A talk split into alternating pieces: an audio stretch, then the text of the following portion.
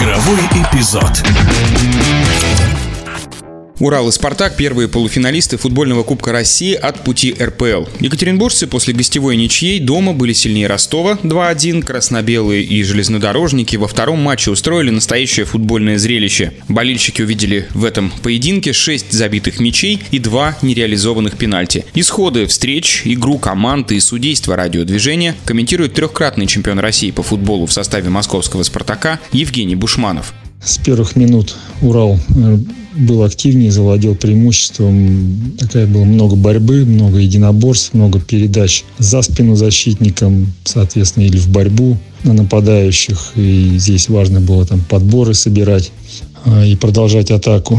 Ну и при этом игра была достаточно динамичная, потому что обе команды а, активно прессинговали друг друга. Ну и в этой игре а, Урал преимуществом завладел, как я сказал, и чувствовал себя более уверенно, скажем так.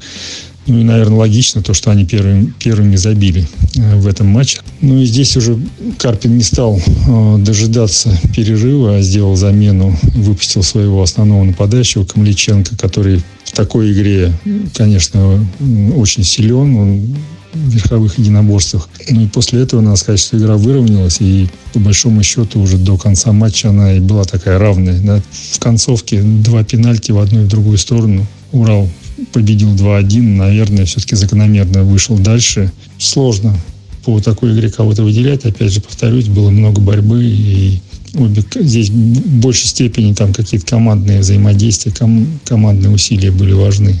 Единственное, допустим, я в том же Урале, я персонально, скажем так, слежу и болею за Сунгатулиным, который был в «Спартаке», в «Спартаке-2», считаю его очень перспективным игроком. И смотрю матчи, сейчас он выходит в основном составе, в стартовом составе Урала и от матча к матчу прибавляет. Это видно, набирается опыта, набирается э, такого, э, скажем так, нахальства и именно на уровне премьер-лиги, да, то, что, э, может быть, ему не хватало первых матчах или в, матчах э, осеннего, летне-осеннего этапа. Ну, хочется ему пожелать продолжать в том же духе.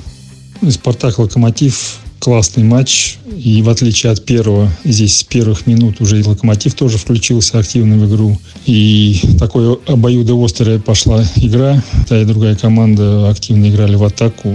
При этом, несмотря на то, что это февраль, там и поле может быть не в идеальном состоянии, но тем не менее позволяло играть низом, что и делали и «Спартак», и «Локомотив». Было много интересных комбинаций, много атак и с одной и с другой стороны опасных голевых моментов.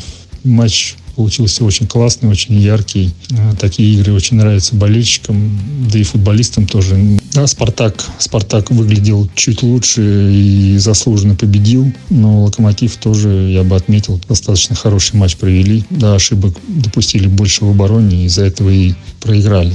Что касается Дзюбы, ну, действительно, наверное, в первом матче, может быть, чуть ярче он выглядел. Наверное, хотя в первом тайме того матча его вообще не было заметно, да, во втором тайме у него было там пару эпизодов, когда он мог забить два момента. В этой игре таких моментов у него не было, и хотя он старался, да, сбрасывал, один раз сбросил после штрафного, а головой сбросил на Магеева, который тоже мог забивать тогда в том моменте, но не получилось. Понятно, что Дзюба много пропустил и сборы не прошел, и сейчас ему нужно просто набирать форму. И, наверное, тренерский штаб правильно делает, что держит его по 90 минут, хотя, понятно, было видно и в первом матче, и во втором матче, что ему тяжело в концовках, да, физических кондиций не хватает, но за счет игр он будет набирать и уверен, что поможет Локомотиву. Что касается судейских решений и вообще судейства в целом, мне оно очень понравилось. Судьи давали бороться, давали играть командам. И, в принципе, по, по большому счету, каких-то ошибок там, тем более ключевых ошибок я не заметил.